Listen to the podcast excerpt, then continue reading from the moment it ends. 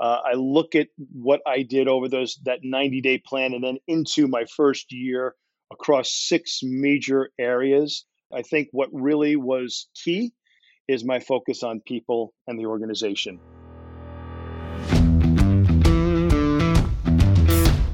Technology is transforming how we think, how we lead, and how we win.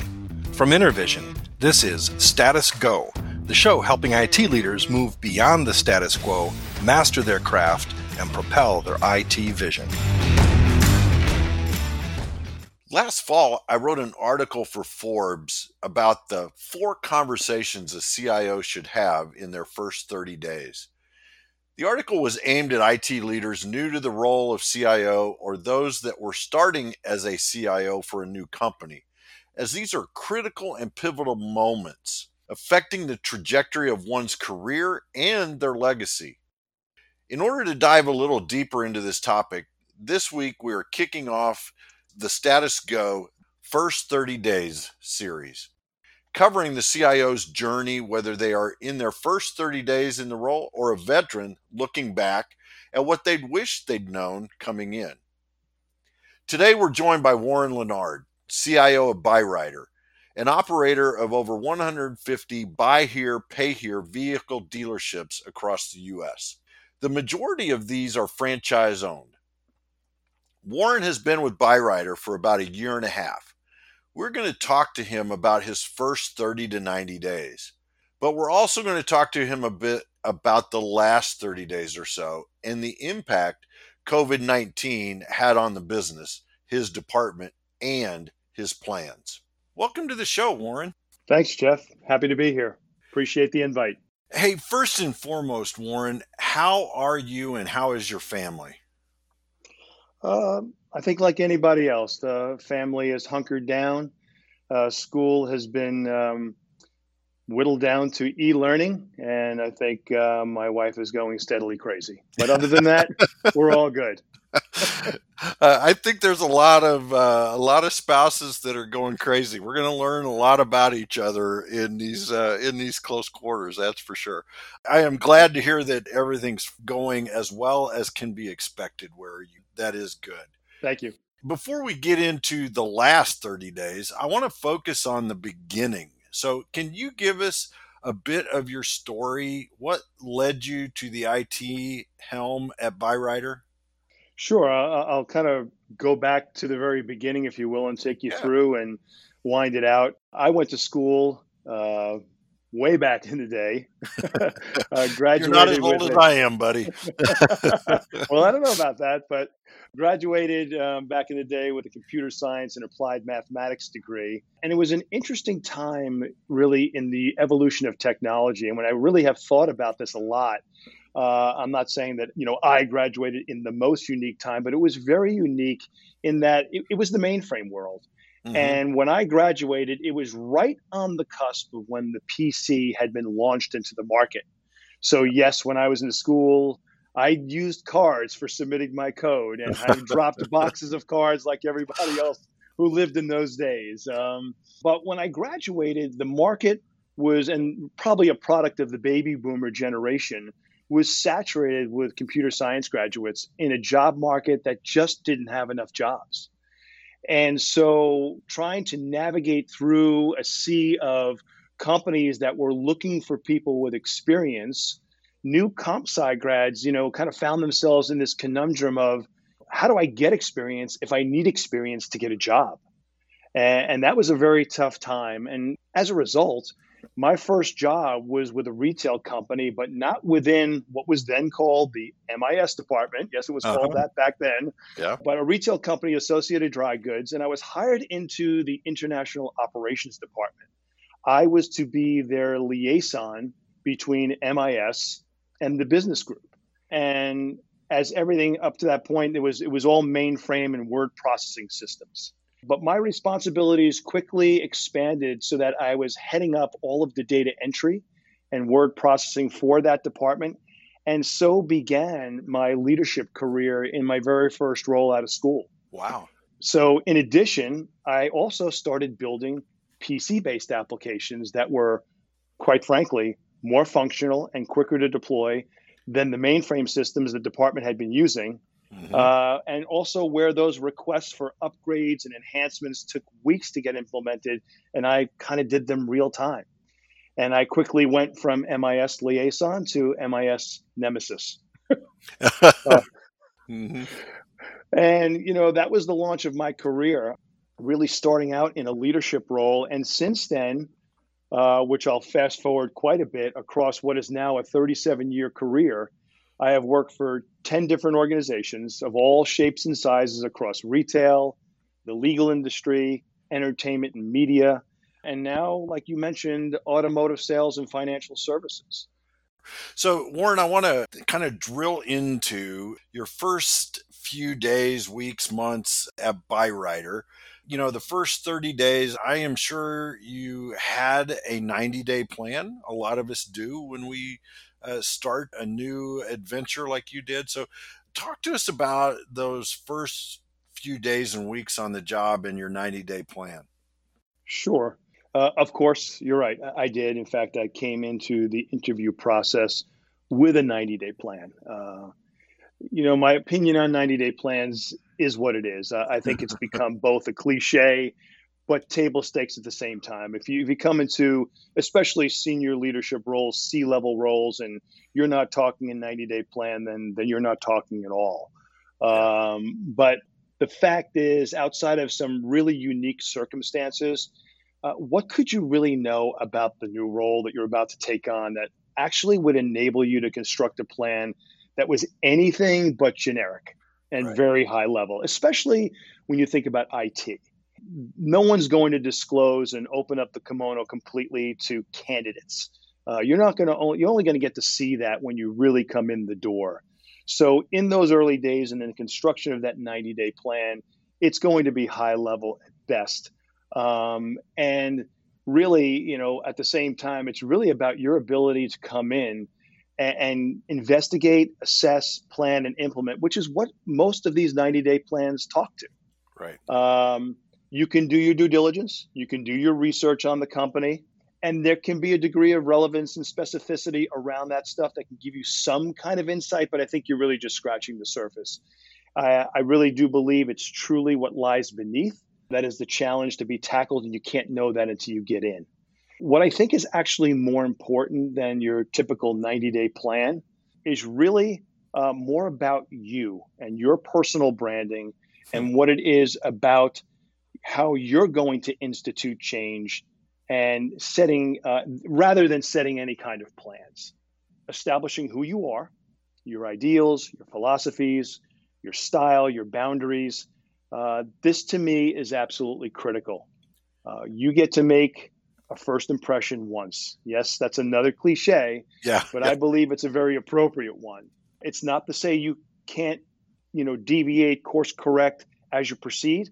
But I truly believe the more firmly you plant yourself in your foundation and living what you're putting out there like day one and doing that day in and day out will enable you to be a way more effective leader and garner way deeper respect than you ever could if you kind of fumble your way through.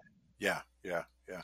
I want to dig into that a little bit because I, I think the whole concept of personal brand and setting that initial tone is so important coming into a either a new leadership role or a new company in a leadership role. So what type of work had you done in the past prior to joining Byrider to understand what is Warren's personal brand? Well, like I had mentioned, I, I, worked for several different organizations in several different industries. And so the advantage to that is I've seen a lot of different things, a lot of different places, a lot of different styles. So it's given me a nice broad background to develop my own style. Um, you know, for the most part, most of my career was, you know, embedded in infrastructure and technologies. And then I had aspects of applications as well throughout there. Uh, so I've had a broad background and being able to see different types of people because there are different types of people in different industries. And so, what I think, first and foremost, what it's made me is a leader that can be flexible, what one that can be light on his feet and can learn. And as I'll talk to, really not try and duplicate my successes from the past, if you will, or mm-hmm. duplicate the things that I've done, but instead kind of leverage my experience and be able to play in the situation more fluidly um, because there's no two places that are alike. So, before we dig into that aspect of it, I want to touch one more time on that 90 day plan because I think so many of our listeners, uh, they may be looking at beginning a new CIO role, a new IT leadership role, and be developing this plan. When you think about your 90 day plan when you started at Byrider, what pieces of it fell apart and what pieces of it stuck as you moved forward, as you really got to know the organization? Do you remember? Oh, yeah, of course. It's quite planted in my brain. Um, uh, I look at what I did over those that 90 day plan and then into my first year across six major areas. Mm-hmm. I think, and I'll reverse your question a little bit. I think what really was key is my focus on people and the organization. Okay. Um, that was wildly, I believe, successful because I believe that is the only place to really start. Yeah. Uh, and that worked well and enabled me to build a baseline organization that I could carry forward. I wouldn't say that I've had any part of my plan that I thought truly just fell apart. Okay. But things that I will also talk to in this plan, or what I call landmines, is I wish I had paid a bit closer attention to some of those things. Yeah. yeah. Uh, because they have come back to haunt us in various different areas and different flavors. Yep. Yep. Well, let's dig into those uh, aspects then, Warren, because I, I think this was such a key part of our conversation that we had a few weeks ago in preparing for this. You talked at length about six topics for IT leaders. So, can you run through those six and then let's take a little bit deeper dive into each one of those? Sure. Um, you know, the six we talked about were change for the sake of change. Mm-hmm. Uh, the past is the past people, which we've just kind of touched on. Yeah. Something called First Team, and one that we also just touched on landmines, and finally, process and procedure. All right, well, let's dig in for our audience. As you're thinking about those six areas, let's start with change for the sake of change and talk about your your philosophy and who you are as a leader when you're thinking about that aspect. Sure. You know, let's face it, I think all too often you see new leaders um, come into a role, especially senior ones, and there's a compelling feeling across them that they are going to identify uh, or identify, let's say, what's wrong and what to change. I believe this is motivated by a sense of value that they believe will be derived from instituting change and kind of leaving their mark. Mm-hmm. I think the overall feeling by most people is that no one is brought on board to leave things as they are or maintain, you know, quote unquote, the status quo. Uh, and I think there are unique situations where you might be, you know, following a leader, for instance, who had a great track record and now they're retiring and you're kind of brought in to follow in their footsteps. And if that's the situation that some of the leaders out there find themselves in, I say, good for you because uh, most of the time that's not the case. Uh, mm-hmm. But I also believe that swinging the pendulum the other way is not necessarily the answer either. Um, too much change too fast is not a good recipe. And your responsibility as a leader is as much identifying what is right as it is identifying what is wrong. You know, focus on that I think you should not be attempting to replicate your successes, as I mentioned before, but rather kind of leveraging your experience. This is a fresh canvas, it's a fresh painting. Start new. Your effectiveness as a leader is not going to be measured by the quantity of your change, but it's going to be rather measured by the quality of it. Um, there are a number of things that you know you identify that are candidates for change. There's no doubt about that. But you have to go through careful consideration when you're looking at them. You know, get it right the first time is what I'm kind of thinking, yeah. and avoid backtracking because that's going to have negative consequences on your ability to garner people's confidence. But I will also add if you wait too long, you'll get the same result. So there's no doubt that this is quite a delicate balance. Right. So let's dig into your next key topic for IT leaders. The past is the past. That that one's kind of intriguing to me. I'd love to to hear your thoughts on on how you interpret that and how you implement that. Well, you, you see this happen all the time. Um, you know, there are plenty of obst- uh, opportunities when you come into an organization to blame obstacles and challenges uh, and early day failures on the poor decisions and you know substandard workmanship from the past administration. Easy uh, target, right? Yeah. Such an easy target. But as easy a target as that is, you must must avoid it. It'll come back to haunt you. I think regardless of who built it, you own it now, and the quicker you make that apparent to everyone, the better off you're going to be. Yeah. In the moments when, you know, you are potentially backed into a corner, around an issue that is, you know, clearly a legacy issue, I think taking the high road and speaking about it in a very objective way is your best path. Just showing that you own it, people will get it. Turn the conversation from what happened to what you're going to do about it. And yeah. I think all too often leaders fall into this kind of relentless cycle. And I've seen it of people that managed me, you see it all the time, and it goes on for not just 90 days, Jeff. It goes on for a very long time. I've seen leaders, you know, in two years in and still saying, "Well, that's the that's the issue with that old system, and I didn't do that." It's not going to work anymore. You've got yeah. to take the ownership. The past is the past. Yeah, I love that perspective, Warren, because you're you're absolutely right. It really doesn't matter what came before. What matters is you're in charge now. You have to move forward. Absolutely. I, I like that. So let's shift our attention to the people. I know that uh, people are incredibly important to you, the people that you work with, the people you work for, uh, and the people that you have the opportunity to lead. So, how do you approach the people when you're coming in to a new role like that? Well, again, absolutely, people are paramount to the equation. Uh, the the utter foundation, as far as I'm concerned, you know, IT is looked at. It, yes, it's a technology frontier, but it is grounded in people. And if you don't start there, I believe you're on the wrong track. We've all seen the triangle: people, process, and technology. And I believe that's the order in which you should go about paying your attention to. I'm a big fan and of Jim Collins and a kind of a student of good to great and you know getting the right people on the bus the wrong people off the bus and the right people in the right seats and then figuring out where you're going to drive is truly an underlying philosophy. Well it's his philosophy but i've kind of taken that on. Mm-hmm. and i get it. When we come into any new role you don't get to do these things kind of one at a time. You don't get to do anything uh, in a vacuum.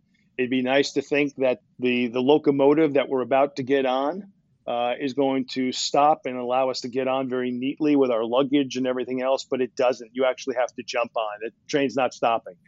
Uh, and, and, where you land is where you land, and you don't even know what you're going to get. You could be walking into a, a disaster that day. Right. Um, and so, what I'm suggesting, you know, in those early days, as you're going through the grind with your new team, you know, you've got work to do, but really in the background, that first and foremost uh, assessment and analysis should be focused on the people of the organization.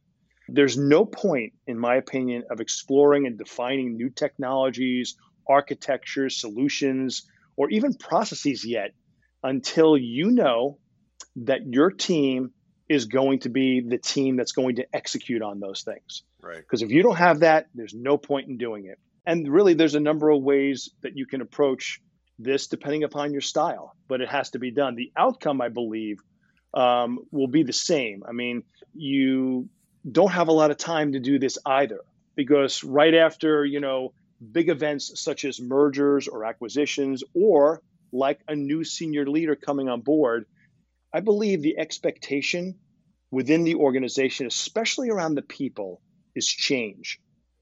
And the longer you wait to kind of execute on that change, the more people kind of get hypnotized into the idea that maybe there won't be any change.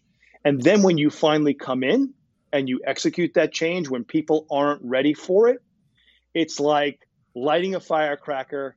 You know, typically what happens, people put their fingers in their ears, they're waiting for it to explode, they're prepared for it to explode, they're expect, you know, expecting it to explode, and then it doesn't go off. And they remove their fingers and they take a look at it and they figure it's a dud, and nothing's going to happen. Then boom, boom, it blows up. And now their ears hurt, they're shaking, they're scared, they're all those things. It's the same with change. It's just an, another firecracker. And in the beginning, when you join, there's an expectation that you're going to levy change. Yep. And I think the sooner, especially around the people side, that you can get to it, uh, the better. That is good advice. So, Warren, as you were talking about people, you used the word team often. And so I want to shift to one of your other six topics, that of first team. What do you mean by that, and what things should the IT leader keep in perspective when it comes to first team? Yeah, a first team is a concept that I wish I had learned earlier in my career. It's a simple concept, but I think it's lost on most people. Uh, if you were to ask the question to most leaders, you know, who is your first team? unless they've been through this concept before, they will likely answer the team they directly oversee and manage. I mean, 95% of the time, that's the answer they're going to give. But the fact is, your first team is the team of your peers. And this is a foreign concept for a lot of people. But I will tell you that by ade- uh, adopting this approach and, and cultivating that across all of your teams that you manage, you will get better camaraderie, you will get better partnership, and most of all, you will get better results. When you make it clear to the team that you oversee that your peers are your true partners, and it's not that you don't have the people you're overseeing, you don't have their back, and you're not watching and coaching them. You are. But that the people, your peers, that you have an allegiance with, and that when you do that, you break down all of those silos, which in fact, you, in fact, you crumble them down. Uh, and you create an environment where the focus is really around company and business deliverables rather than the typical kind of not often, but you see it happen turf wars and positioning. Uh, and so I would recommend any leader coming in, whether the company that they are coming into has adopted this principle or not, when you're coming in, and coming into that new role, build those authentic relationships with your peers. Establish that from day one that you are here to partner with them and deliver together as a team. And I think that when you establish that and you establish those relationships and being the new kid on the block to give that relationship, you know, kind of its due, um, when your time comes, you won't have to ask for it in return because you'll be giving to that relationship first. I love that approach, and that is uh, that is one of the fundamentals of EOS, the Entrepreneurial Operating System, the whole concept of first team. I love that. So, Warren, let's talk landmines. You mentioned them at the outset. What are some landmines that we need to be on the lookout for, and how do you find them? Good question. Uh, we know that in the world of war, landmines are a terrible thing, can be quite devastating, and uh, obviously need to be avoided at any cost. But to your point, in order to avoid a landmine, you have to find it, you have to identify it. Yeah. And that's not an easy task. You know, landmines in the systems and technology world are, are really those accidents waiting to happen. They are those system vulnerabilities, the inadequacies, you know, shortfalls and gaps that when you know the planets align, Jeff, and, and they're all exposed, you're left with a major business impact, and unfortunately, probably sleepless nights. Uh, yeah. Addressing these issues is oftentimes not the most exciting and sexy thing, right? For not only IT or the business. Um, it's usually a required spend of money and resources where no one really wants to spend. And really, the perception is that it's not business enhancing work, but rather disaster avoidance. And and all too often, I think companies and leadership will choose to uh, roll the dice when they clearly shouldn't. To me, it's imperative in all leaders, not just new leaders, but to all leaders, to champion these initiatives. And I would argue that as a new leader, you are probably in the best possible position to do this because you're doing it with fresh eyes, a fresh perspective, and hopefully an audience that is really listening because you are new. Um, most yeah. importantly, I think identifying these risks is not a one time event. You need some kind of medium that continues to carry that message forward, uh, whether that's an IT quarterly report that you produce or whatever it might be. But you need to carry those risks forward so they aren't, first of all, they're forever present and not forgotten. Because I will tell you that people do have short memories. They will forget, they will ignore if given the opportunity, and they can come back to haunt you. And as I alluded earlier, um, I wish I had paid even more attention than I already did coming in uh, because we had some things bite us that I know had we paid more attention to that, uh, those things would not have happened. Yeah. So let's uh, let's hit on your sixth topic, Warren: process and procedure.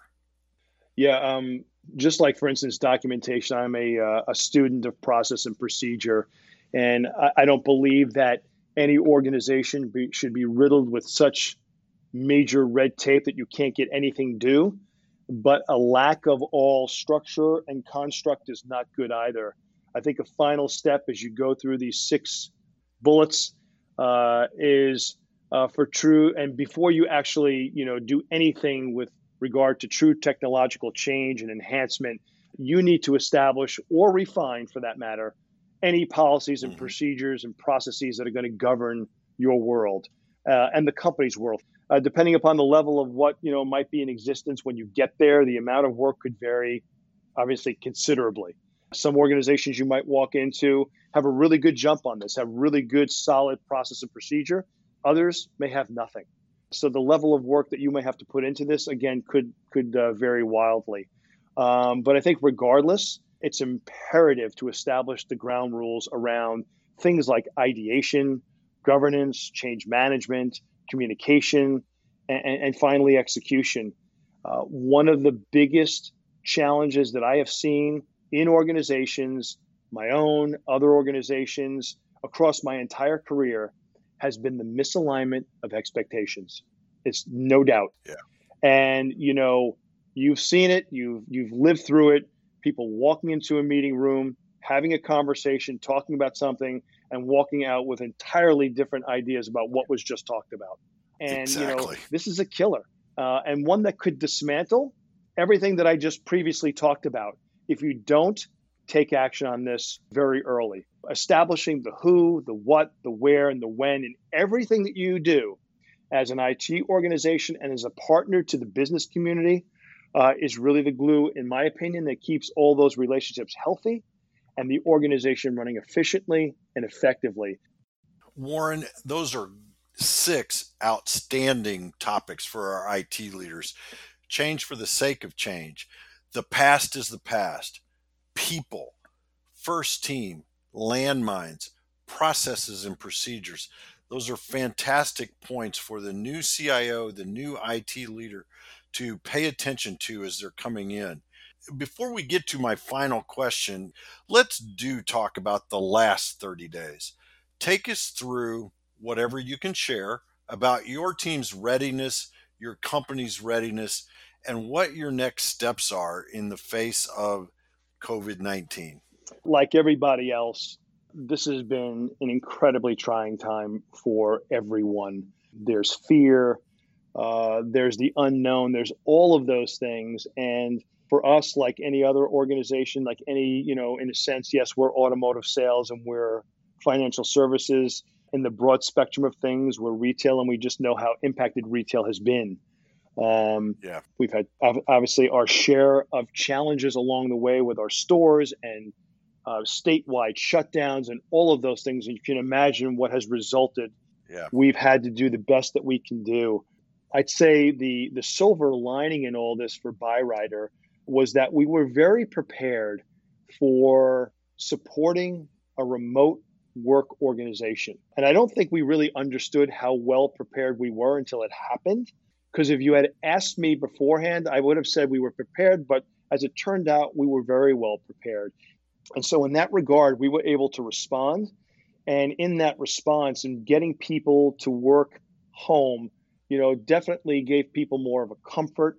Uh, they felt better about things. They felt safer because there's all of that fear that's been prevalent across everyone. And we've been marching to that beat ever since. Um, uh, we probably have the majority of the office, you know, working remotely, and it has worked out well. But you know, the financial constraints by all the shutdowns has obviously had an impact on us, and we've had to make some tough decisions. We do believe that we've got a very, very strong leadership team across all levels of Byrider, and it's the efforts of that leadership team that is really stepping up, that has really helped this organization kind of weather through this storm. And we believe at the end we will come out. And I think a lot of people are talking about this will be coming out and returning to probably not what was once what something we called normal. I think there's going yeah. to be a, a, brand new normal for so many people. Yes. Um, and I think that will even extend itself into the educational system that people are going to take a step back from all this and say, hey, wait a minute. What did we learn from this in a positive way that can help us right. be more effective, more efficient, and a better organization across the board? So, Warren, we are out of time, my friend. But before we wrap, I always love to end with a call to action. So, what is one thing that you would tell our listeners to do today after listening to this conversation? I would say that they have to really pay close attention to developing their brand going into a new role. It is really establishing who they are first and foremost, and then executing on that brand from there. Uh, I'd like to also add, and completely flipping the table here into what we just talked about, the empathy that is required to really carry an organization forward. You can be a strong leader, you can be a decisive leader, you can have the bar raised very, very high for people. That doesn't mean uh, that you can't be empathetic and sympathetic to people's needs at the very same time. Having that balance will make you a true leader and way more effective. Great advice, Warren. I, I think that advice holds true for our listeners who may be entering into a new role or to our listeners that are veterans. So I want to thank you so much for taking time, especially in this current environment in which we're operating in right now, taking the time to talk to us today, Warren. I really appreciate it. So thank you, man. Thank you. No problem. I appreciate you being here and thank you for having me. To our listeners, if you have a question or want to learn more, go to intervision.com. The show notes will provide links and contact information. This is Jeff Ton for Warren Lennard, thank you very much for listening. You've been listening to the Status Go podcast. You can subscribe on iTunes or get more information at intervision.com. If you'd like to contribute to the conversation, find Intervision on Facebook, LinkedIn, or Twitter. Thank you for listening. Until next time.